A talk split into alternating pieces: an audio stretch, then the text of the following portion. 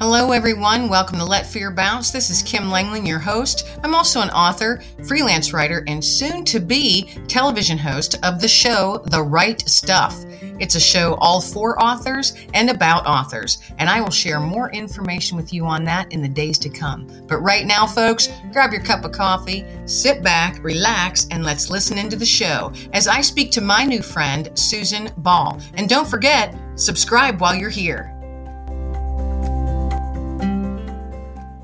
Hello, hello, everyone. This is Kim Langling, your host of Let Fear Bounce. And today I am so excited to have Susan Ball with me. She is an abuse recovery expert, disruptor, speaker, and best selling author. Recover. Recovery after abuse blossomed from Susan's own abusive relationships and is built on the belief that all women are entitled to live free, fulfilled, and fearless.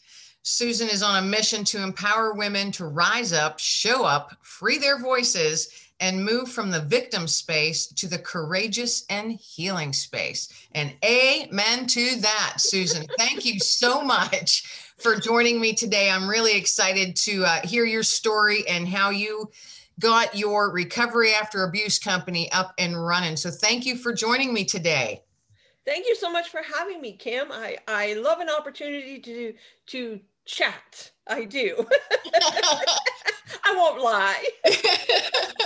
oh, I love chatting too. That's why I'm really enjoying doing this podcast. And I just have you know, amazing people on, such as yourself. So let's let's jump into it. So your company's name is Recovery After Abuse. Now that's like an in-your-face, in-your-face name for a company, which I absolutely love and appreciate give us a little background on uh, how that name came about and how you started your company. Well, the name came about because I have been working with women for quite some time, about eight years now. I at first had a company in my name, Susan Ball.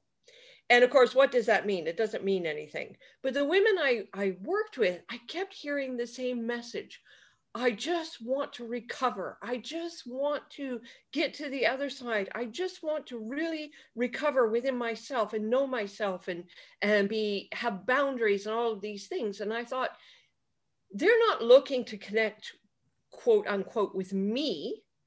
They're looking to connect with someone who can pull them into the recovery space, who can say to them, This is the steps you take and of course it's always bespoke to the person. But these are generally the steps you take and this is how you get there and this is how you become truly recovered after abuse. I, I love that. Um, and that main word recover that main word there that's uh it's like the driving word. It seems as if uh, that's the driving word on your mission. So you started this company. Obviously you've got some background um, are you willing to share some of that background on on why you came, why your heart felt so strong that you needed to start this? Um, yeah, I'm more than happy to share because I think the healing is in my story for a lot of people. I actually had four seriously abusive relationships, and the last fella, he tried to kill me by strangle, strangling me and I ran for my life uh, barefoot in the wintertime in January. You can relate to that probably, Kim. Yeah. In Pennsylvania, it was a little snowy and cold, but I made it to the police station. And uh, after that incident, after that particular incident, uh, in Canada, where I lived, it was mandatory that I attended group counseling for victims of domestic violence, as it was called. And I remember sitting in this group, and all it was every week was comparing stories. And it even seemed that everybody was trying to one up each other in the uh-huh. sense of, oh, well, you got to hear what happened to me. And no one in these recovery sessions, the leader, the therapist, the counselor, whatever their title was, really pushed us forward they never said, well, what goals did you set this week? You know, what did you do this week? What are you thinking about doing? What do you want to do with your life now that you're free? There was nothing to kind of move us into the forward space.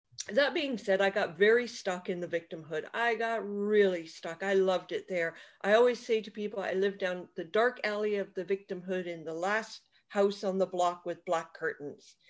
And everything I did was framed in You can't talk to me that way. I'm a victim. You can't make me come to work on time. I'm a victim. You ah. can't do any of this stuff. I'm a victim. And if I want to drink for three days solid and drag my butt in here hungover, it's none of your business. I'm a victim because people had told me all the counselors kept saying to me i would go and i would say i don't feel like i'm really healing i don't feel like i'm moving for, moving forward and they would say yes but susan you are a victim of of domestic violence oh okay well i'll just go live there in the corner house with the black right, curtains right. i'll just stay there right so i almost became an alcoholic uh, i almost became a drug addict i was going down a very slippery slope and I was very grateful for one day I ran into someone who was a, a family friend who I hadn't seen in 20 years, Kim. We went into a restaurant in Toronto and we sat down for lunch. And of course, we're doing the what's new, what's happening. So I get going on my victim story, and she starts to stir her coffee really loudly with her spoon banging. And I said, Well, that's kind of rude. And she said, Well, I'm just finding your story really boring. I, I was like, you know, because I lived that story. That was my whole identity. My, right. my, identity was being challenged in that moment. Well, of course, I got furious and I went home and and all of that kind of stuff. But she had planted an earworm. She had planted something in my brain. And it turns out my friend that I hadn't seen in a long time was an NLP master practitioner. She was trained in all that stuff. And she said, I knew I'd hear from you you want to come in, we can chat.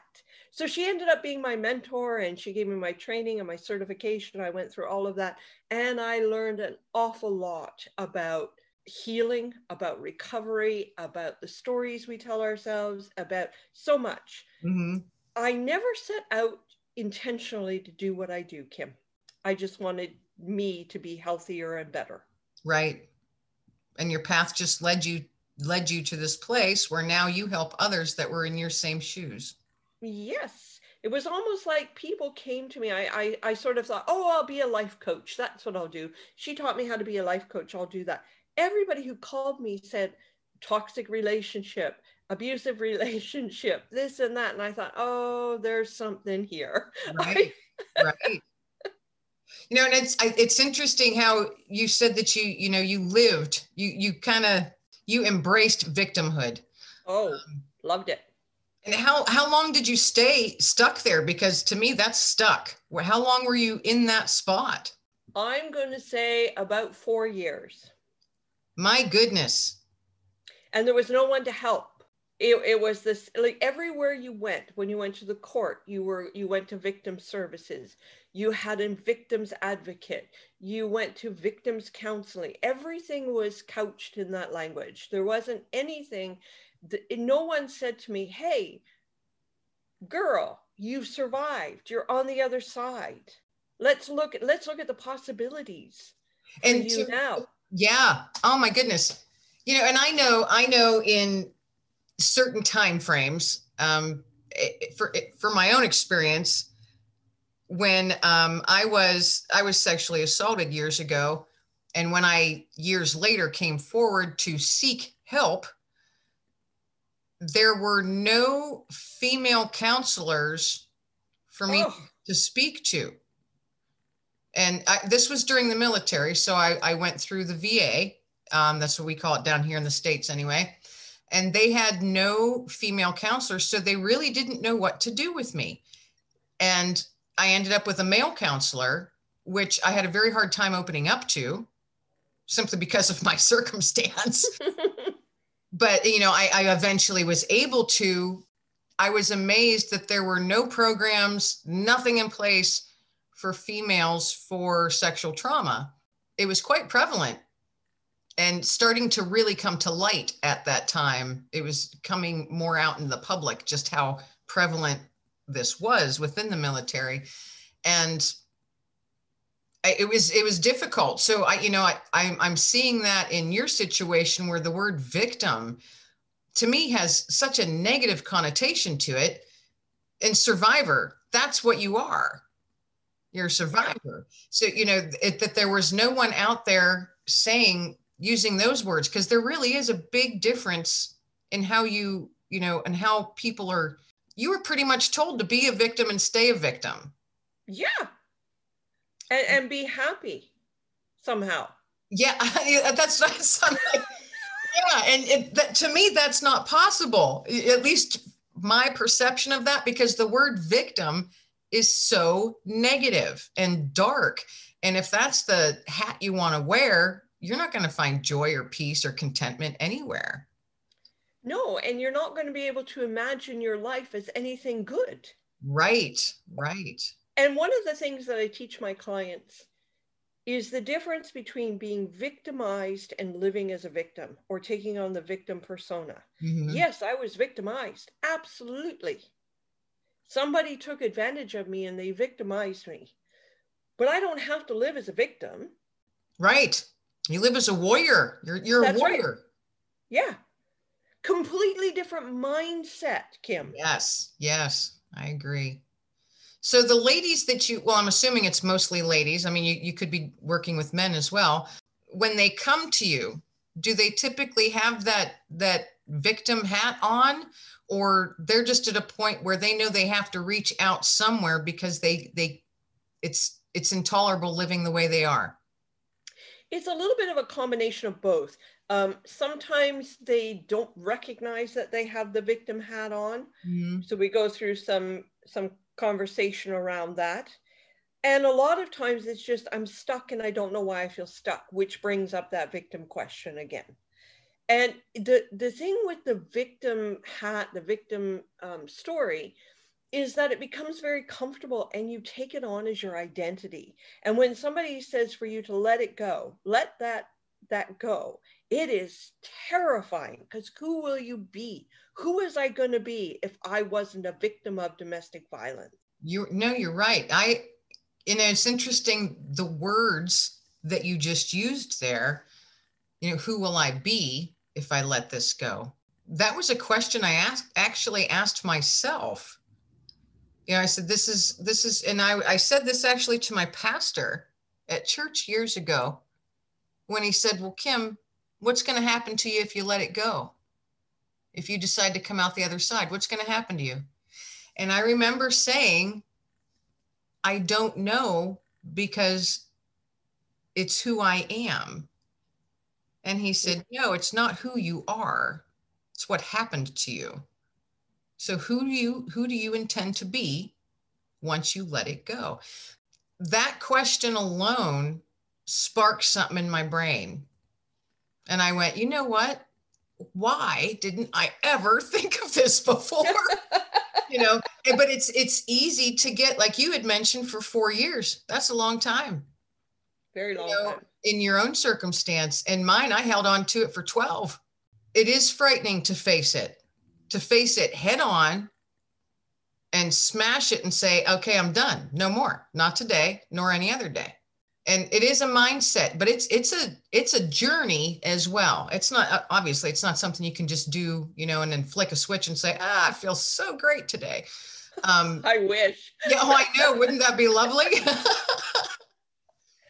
So you're you're the the folks that you work with i'm assuming do they come from different backgrounds dip, different social and economic backgrounds and lifestyles I have had 99.9% of my clients are women, heterosexual, marriage, women, and but socioeconomic all over the map. I have had literally a multimillionaire, and then I've had women who are struggling to make ends meet. Mm-hmm. who and and from all over the world different cultures different religions um, and all of these things play a role in what we as young girls growing up determine to be familiar patterns mm-hmm. that we repeat in adulthood so all of that plays a role whether you're wealthy whether you're poor whether you what your religion was what your culture was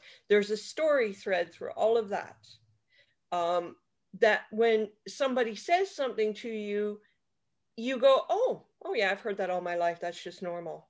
Without saying, hey, you don't talk to me like that. Right. So for example, when I married the, the fellow who tried to kill me, it was very fast. There was all the red flags that I chose to, you know, rationalize, minimize, and deny, and and we can talk about that more. But the morning of our after the morning after you get married, whatever you call that, the wedding morning, we were driving out of this fancy hotel, out of the underground garage, and we had a jeep, and it had a, a stick shift. And he took my hand, he took his hand off the stick shift and he took my hand, he squeezed it really tight, like painfully tight. Mm-hmm. And he said, Look at me.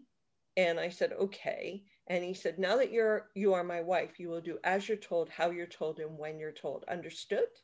And looking back on that, I should have gotten out of the car and said, you know, basically, F you, take a. But right. the little girl in me who had been abandoned, and had lots of emotional trauma, said, Oh, yes, do as you're told, be a good girl.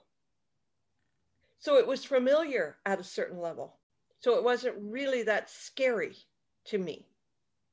Do you find that with the folks that you work with, well, I'm just going to say ladies, because you said it's 99.9% ladies. With the women that you work with, do you find that some of that's also generational? Oh, yes.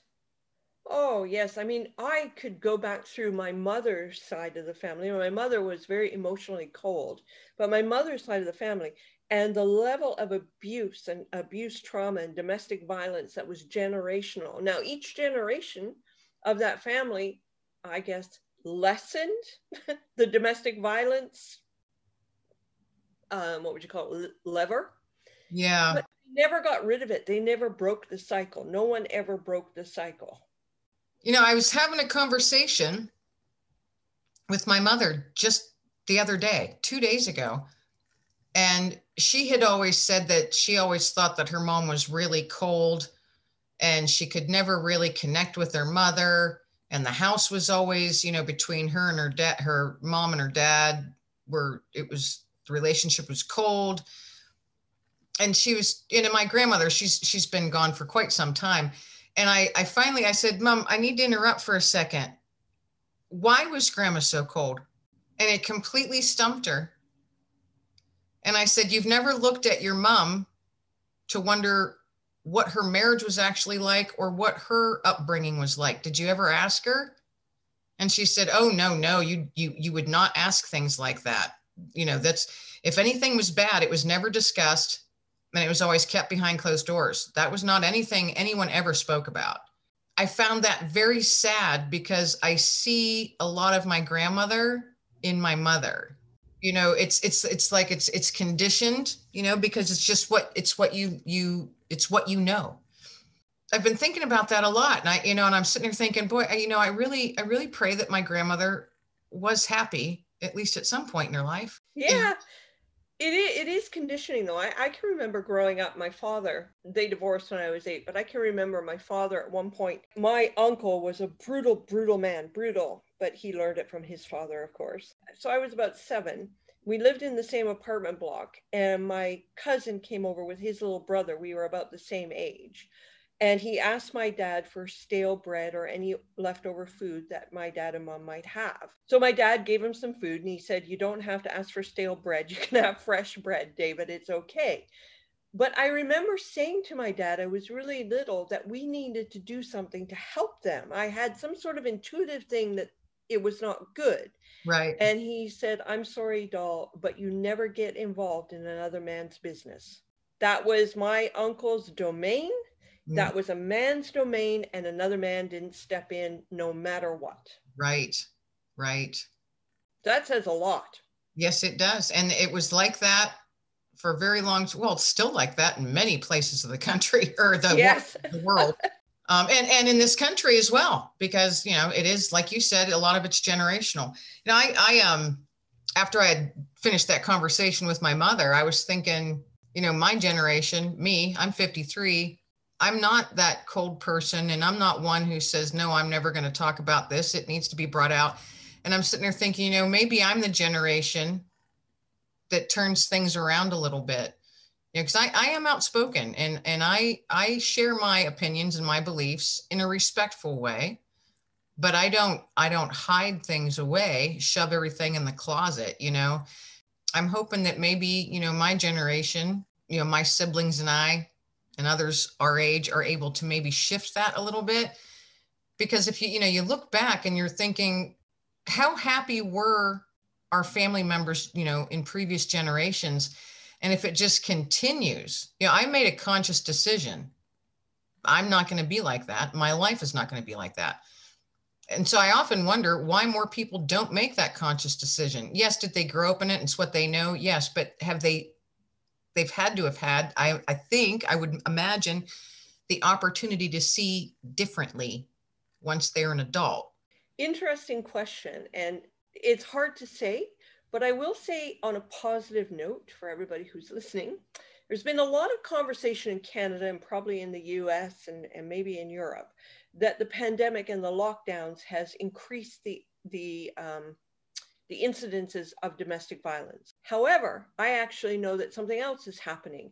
And a lot of women are sitting back and they're stuck in with these men and they're realizing how bad their relationship is and they're actually leaving. Now, see, that's not something that the media is talking mm. about. No, and they need to be talking about that. Never, okay, domestic violence has gone up. I see that. But why do we focus on that? Let's focus on the women and celebrate them that are actually sitting back and saying, you know what, this guy's a jerk. Now that I'm stuck in 24 7 with this guy, not for me. I'm getting phone calls now from women, some who have been, you know, on my group or on my newsletter or have known about me and followed me, listened to me, who have actually caught in contact with me and said, I have finally been locked down with them and that's enough. I've left. Wow. So it's been their wake up call. Yes and it's a beautiful thing. Not that i want to see marriages dissolve and all of that kind of stuff. That you know that's not my my thing. But if you're unhappy or you're settling or you're with someone who is calling you names or you feel you're walking on eggshells eventually your body is going to get sick. There's going to be dis-ease. There's going to be repercussions of that. And i really it really upsets me when i see women and I'm sure there's men out there as well who are doing the same thing, who are settling for this, thinking they can't do better, that this is okay. Oh, what would ha- what would I do on the other side? Again, that fear comes up. Right. Who would and I be without fear- my husband?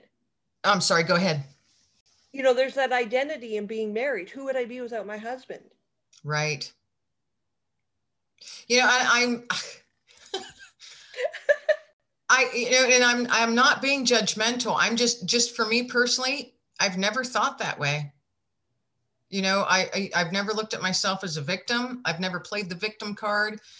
You know, I'm I'm twice divorced. It's nothing I'm proud of, but you know, it, it is it's just mm-hmm. how it worked out. But I'm also not one to say ever who would I be without him.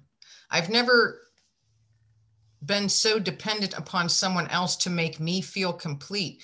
If I can't make myself feel, if I'm not feeling good about myself, then it's gonna that's gonna play into the rest of my life as well. And who you choose, who you spend your time with, who you think you're you, you've got to settle because you think that's the best you're gonna get.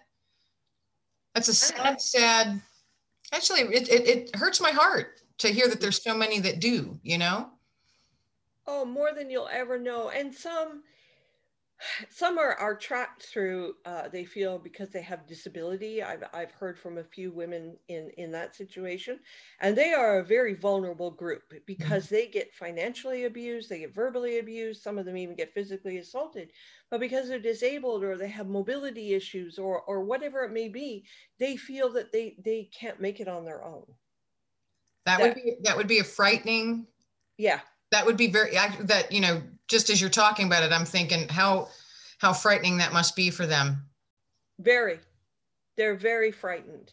However i have some success stories around that and they're quite independent now and, and they're living on their own and they're doing quite well. But that moment when you say to yourself this is not working. This this is hurting me whether it's mentally emotionally physically or all three or a combination thereof this is hurting me and I have to leave, your brain will go into, well, the ego pops up and says, starts with, well, what will you do? Where will you go? How will you get money? Blah, blah, blah, blah, blah, and talks you right out of it again through fear. And you end up in that swirl, which is mentally debilitating which in turn will make you feel even worse which in turn affects your your physical well-being. Yep. It's a vicious cycle. It is and I, it it pains my heart. Some of the stories that i hear kim are so so sad. What i do sometimes during the day you know i have to put in a lot of layers of protection for myself to be quite honest. Oh i i believe that. I believe that not to take that on and and own it in any way. Mm-hmm. and that's not to be mean or or cruel or any of those things. It's that i feel i can't be the best if i'm owning everyone's pain. You you sound like you're a very empathetic person. I am. And and i think more so because because i've made it and my life is so good now and I mean, sure, there's triggers that come up. There's still things that, you know, suddenly will come out of left field and I go, oh, where'd you come from? But right. I have so many tools and gifts and resources to work through that now that I don't feel I need to go back into that victim space. And I am really happy that I got out. So I want that for everybody. Yeah, so yes. I have to I have to curb my enthusiasm sometimes and and you know listen to the person and go step by step with them at their level. Now I know, um, you know, I'm I'm hugely empathetic as well, and for a long time I would take others' weight upon my shoulder, be like, okay, well they need to vent, I'm going to listen, but then I took it on. Did that for a very long time. I'm a big advocate for our veterans, and I'm a veteran myself, so that's you know where it stems from. But I'm a huge advocate and have been for over 24 years, supporting veterans in need those that are homeless, those that may soon be homeless, their family members while their loved ones are deployed. There's a lot of a lot of stuff going on um, in all of those different situations, and I would find myself taking too much on and had to learn, like you did, to put up my barriers just so I could keep myself healthy, you know, and and yep. not because it would be to let all that settle and and simmer um, that takes a big toll on your own mental well-being. And then at least for me i find myself i'd be you know dark thoughts bitter you know angry you know? Yeah yeah. And uh, i did i had to i had to do the same thing myself. I had to put up those barriers to keep myself healthy and still be able to do what i felt my heart you know i felt led to help and assist because that's just how my heart is. It's how I was made, you know, and it sounds like you're you're pretty much the same way. I am and and you know, I do want to take it on and and I have I often say to my clients if I could make it better for you, if I had a magic pill or a ma- if I could snap my fingers, I would do it. If I could take your pain away so you would be well, I would do it. But that's not up to me, it's up to you. It's up to you to walk through this fire and get to the other side. I can't do it for you. Right. Right. You know, and I've, I've actually said this exact same words.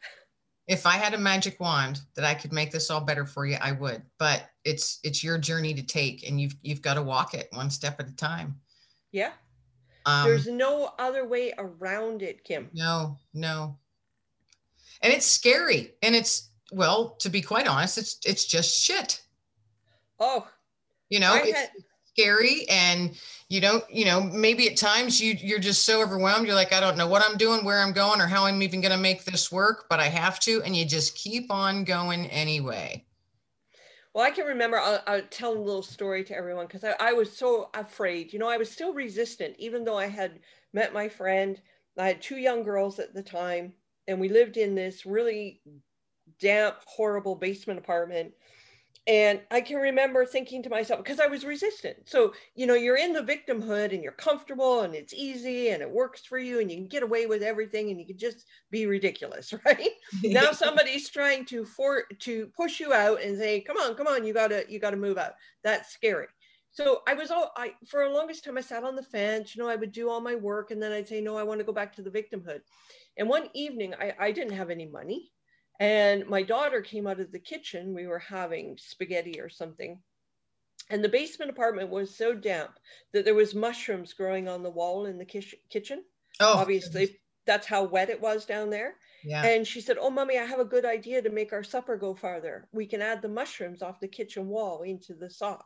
that was one of the most jolting never mind my friend saying my story was boring that was a really wake up wake up susan wake up yeah wake up wow yeah you know and often it is often it is our kids yep and it's you know i had to explain they were poisonous and all of that kind of stuff now my daughter and i we actually joke about that now she she will say to me, "Hold on a second, mom. I'm going to go see if there's any mushrooms in the kitchen." Wink, yeah. wink.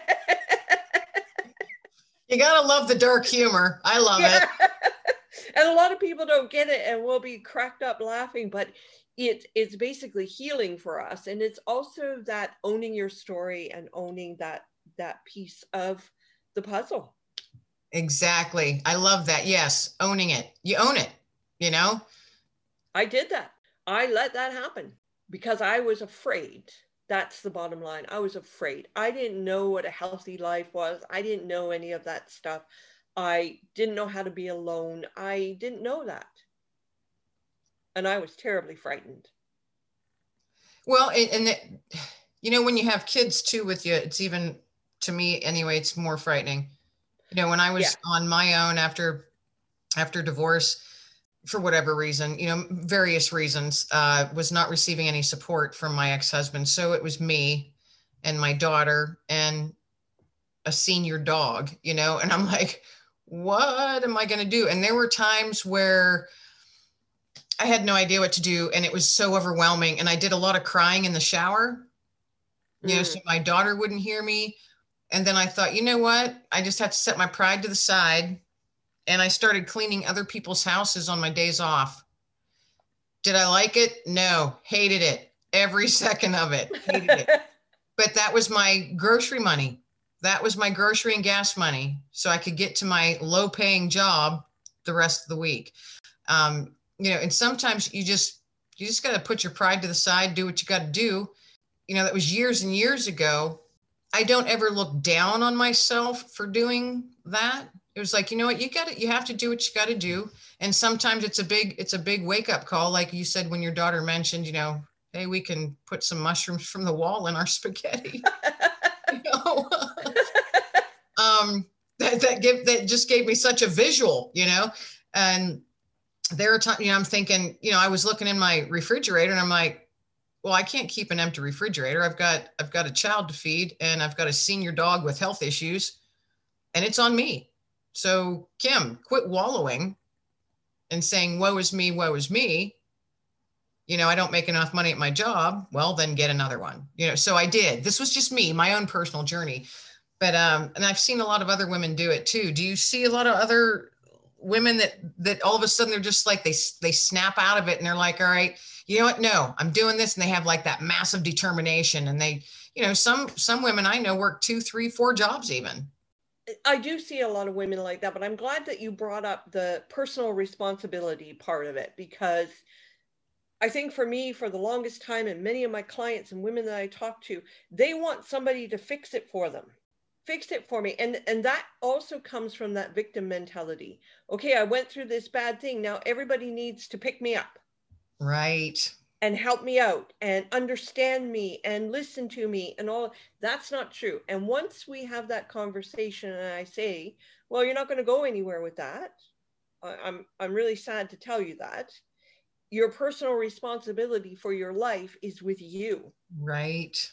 It's not up to an agency. It's not up to the people who give food stamps. It's not up to anyone. And if your boss doesn't like the fact that you cried last night and he yells at you well it's up to you to look for another job. Right.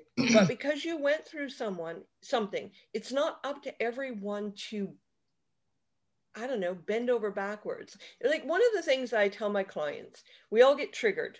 Uh, you you went through a trauma. There's triggers associated with trauma. Mm-hmm. You know, I will hear a song or I would see something and it would bring on a trigger when you are not in a healthy position and taking personal responsibility, you want everybody around you not to trigger you. They should have known better than to right. trigger you right. with that. But the bottom line is all those triggers and healing from them, they're your personal responsibility as well. Right, exactly. Exactly. I it's not agree. Yeah. Yeah. It's not up to everybody to live a certain way so they don't upset you. And I, I wanted that, that. That's probably very difficult for a lot of people to say to to to own it, you know, and say, I personally have to make changes. Not correct because I I have it. I do you know even with uh, the nonprofit that I co-founded that helps and assists veterans. There are times we get veterans and say, "Well, I called here, here, here, and here." And they won't help me either. And I said, Well, it's because you're able to help yourself. We're not handouts, we're a hand up. We're not here to sustain anyone. And I've had to say that to a few a few veterans because they would pull out the I'm a veteran card.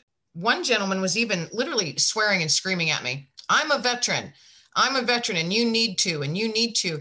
And I let him vent and then I finally said, I stop Stop right there. I'm a veteran too. And not once have I said, I'm a veteran. You need to do this for me. Not once. I said, so please don't play your veteran card with me because it gets you nowhere, you know? and I, I, I do have low tolerance for people who abuse it. There are people who abuse that state. Yes. Um, not everybody, but there are a few. And I've run into a few of them over the years. Um, but then you learn to you learn to spot them. You know, you learn to the red flags pop up much quicker. But for those that are not obviously uh, abusing that type of you know victimhood and oh you've got to or you need to, and they're actually owning it and claiming it, that's hugely courageous on their part. Oh, so courageous. I think it, it is. You know, we look at courage and, and I use the word courage a lot because we look at courage as a superhero or somebody who you know saves a child out from a burning bus or and those are all very courageous. But for some people courage is the simple act of waking up in the morning and going to their minimum wage job going to the grocery store cooking dinner for their kids, melting down when nobody's looking, and doing it all over again until right. they begin the recovery. That's courageous as well. And Absolutely. we don't give them enough credit. No, no, you're right. You are right. And and most people don't see it or they don't want to see it because it makes them uncomfortable. Like someone on the outside looking in, watching this person struggle they know they're going, they know they're struggling. They know they're struggling, but it's very uncomfortable for them. So, you know, they don't want to say anything or say, like, you know what? Wow, you're doing amazing. You are doing amazing. Look at you. You're working two jobs. You got two kids, a fallen apart car held together with duct tape and staples, and you're still doing it every single day. Yep. That's amazing. And I think that needs to be said to people more. You are amazing. I agree with you wholeheartedly, Kim, because one of the things that I say to women it, when they're saying, you know, I'm only doing this and I'm just this, I say, well, you're only, let's get rid of only and just, because what you are is amazing, brilliant, and courageous. And every day that you move through life, you're getting better and better and better. So keep going, darling. You've got this. I love that. I love that. And that's what we're going to wrap up with today. Keep going, darling. You've got this. I love it. so one one just one quick tip or motivational something you want to leave with our listeners today, Susan? Yes, one quick tip. If you are out there and you're struggling and you're not sure about leaving or you have left and you're struggling, I want you to focus on the truth, and this will help you leave or stay away, one or the other. So, if you're sitting there and you're saying to yourself, Well, he was angry the other night, but he was tired or he worked too hard, or you're saying, He hit me, but yes, I was a little aggressive. If you're saying he abused you and then you're adding a but statement, I want you to stop adding that but. I want you to only speak in short sentences. He yelled at me, period. He hit me, period. He cheated on me, period. He did these things, period. No excuses. Start owning the abuse. Just make a list of the short sentences of what happened. Yeah. Wow. I love that. That so simple yet so powerful. Yes. Absolutely. Thank you so much, Susan, for being with me today. I, I could continue talking to you for hours about this, you know, honestly, because it's just a, you know, it's an important topic and more people need to hear about it and to hear, to hear the truth about it, you know, yes. and quit, quit trying to shove stuff in a closet and then, you know, hey, take that that but dot dot dot out of your sentences. I love that. Um, and I hope that more people do that. And I hope that you know if we had any listeners that may have may have been or ha- find themselves in the situations we've talked about today, I hope that you take that and put it into practice. And maybe it'll give you a different viewpoint of your actual situation, the picture of your life right now, and how your life could actually be in the future. All right. Thank you, everybody, for joining me on Let Fear Bounce. And Susan, absolutely enjoyed having you on here, and I would love to have you on again sometime in the future. Happy to do it, Kim. Thanks for having me. All right, wonderful. Have a wonderful day. You too.